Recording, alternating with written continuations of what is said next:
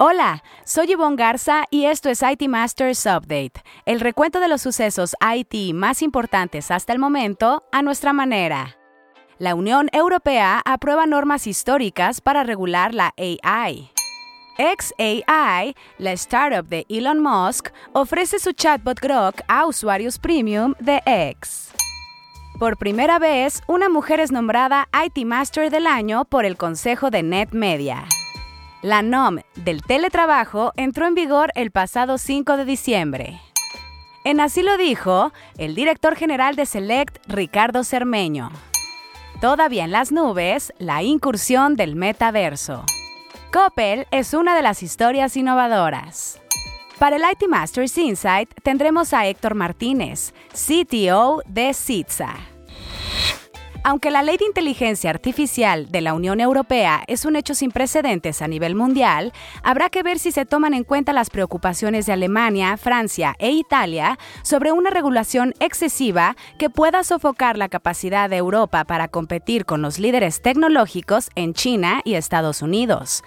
Hasta ahora, en la competencia de los modelos de Gen AI, Europa no aparece en la vanguardia y solo tiene startups prometedoras. Pero antes de entrar en materia, revisemos otros temas candentes en el dossier. Elon Musk anunció que XAI, su startup de inteligencia artificial, habilitará Grok, la herramienta con la que busca competir con ChatGPT para los suscriptores Premium Plus de la red social X, antes Twitter. A través de una publicación de X, Musk detalló que estará disponible para suscriptores en Estados Unidos. Escribió que cuanto más tiempo lleve suscrito un usuario, más pronto podrá tener acceso a Grok. El magnate explicó que el chatbot de inteligencia artificial generativa aparecerá en el menú lateral de X en la versión de escritorio, mientras que en iOS y Android, si la aplicación está actualizada, se podrá agregar al menú inferior para acceder fácilmente. Grok se suma a otras funciones de Premium Plus que cuesta 3 dólares al mes, como editar mensajes o la paloma azul de verificación. Esta semana en Historias Innovadoras, donde le contamos acerca de un proyecto ganador de las más innovadoras, es el turno de Coppel. Francisco Iglesias, director editorial de NetMedia, nos cuenta. Con el proyecto SD One Tiendas, Coppel logró operaciones siempre conectadas y disponibles para mejorar la experiencia del cliente, una gestión centralizada y simplificada, así como la reducción de costos y mayor venta en las mismas tiendas. Liderado por José Antonio Saracho Angulo, director corporativo de Sistemas e Infraestructura, el proyecto es uno de los ganadores de las más innovadoras de NetMedia. Para SD One Tiendas, Coppel destinó 51.26 millones de pesos. El proyecto consiste en una red definida por software que se ajusta a los más altos estándares de seguridad para proteger los datos y sistemas de los clientes de cualquier amenaza cibernética. Se usaron tecnologías comunes y accesibles como las velocidades de Internet residencial y los enlaces disponibles según infraestructura en la zona geográfica de cada tienda. Así se combinó la alta disponibilidad de costos optimizados y ciberseguridad robusta para brindar el mejor servicio posible a los clientes. Muchas felicidades a Coppel por ser una de las historias innovadoras 2023. En la gustada sección, que esto y que lo otro, Claudia Vázquez, directora de Innovación y Sistemas del Instituto Mexicano del Seguro Social, recibió el más alto reconocimiento de la industria al ser elegida como IT Master del año 2023 por el Consejo Editorial de NetMedia, casa editorial productora de este podcast. Se trata de la primera mujer que recibe el nombramiento desde el cambio del título hace seis años y la segunda desde hace 23 años en que se instituyó como CIO del año.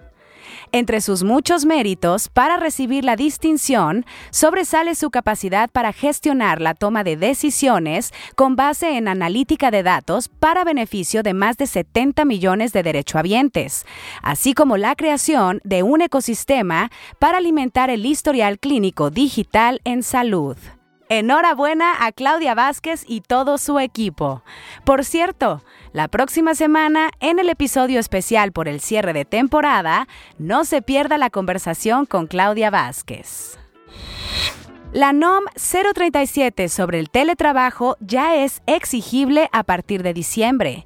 La regulación incorpora obligaciones tanto a patrones como a empleados remotos, con el fin de garantizar condiciones seguras y saludables. La norma, que también contempla la reversibilidad del teletrabajo, obliga, entre otros puntos, al empleador a tener evidencia fotográfica o en video de las condiciones en que laboran sus empleados en caso de una inspección. Es decir, que las condiciones en que lo hacen sean higiénicas, seguras, ergonómicas, bien iluminadas y ventiladas. La inspección puede ser física si el empleado lo permite. Este también debe avisar al patrón sobre el domicilio en que desarrolla su trabajo y dar aviso antes de cambiarlo.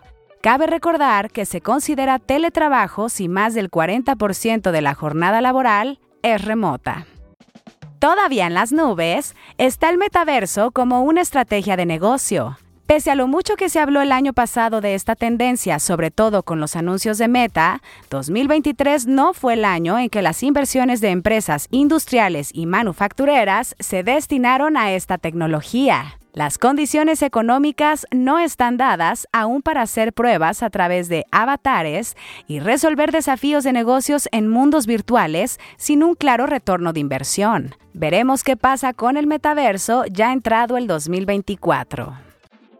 Esta semana, en Así lo dijo, donde resaltamos una frase que a lo largo de la semana las y los reporteros de IT Masters Mac hayan escuchado de conferencias o entrevistas, tenemos al director general de Select, Ricardo Cermeño, quien al presentar los resultados de una encuesta a más de 100 CIOs en México, habló del papel que estos juegan actualmente en la organización.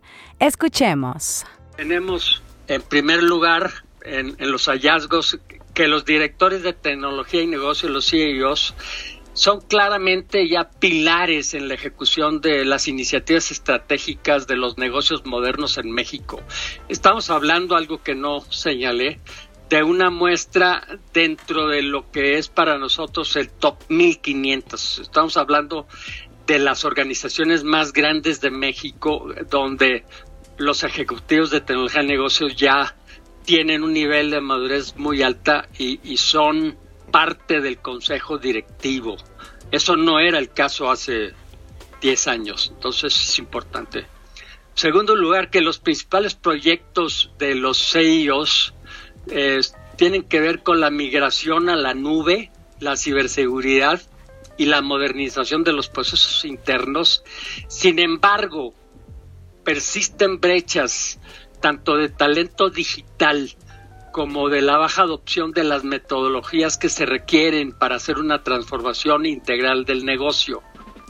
Eh, y la principal oportunidad sigue siendo crear valor con datos y monetizarlo. También queremos escucharle a usted. Si tiene algún comentario sustancioso o sugerencia original, escríbalo en redes sociales con el hashtag ITMastersUpdate. Estaremos pendientes de su retroalimentación. Ahora sí, el tema candente de la semana. La Unión Europea llegó a un acuerdo inicial sobre la primera ley para regular la inteligencia artificial tras 36 horas de negociaciones, pero aún se encuentra en proceso de ratificación por el Parlamento Europeo y el Consejo de la Unión Europea, la institución que representa a los gobiernos del bloque. También debe complementarse con trabajos técnicos para finalizar el texto.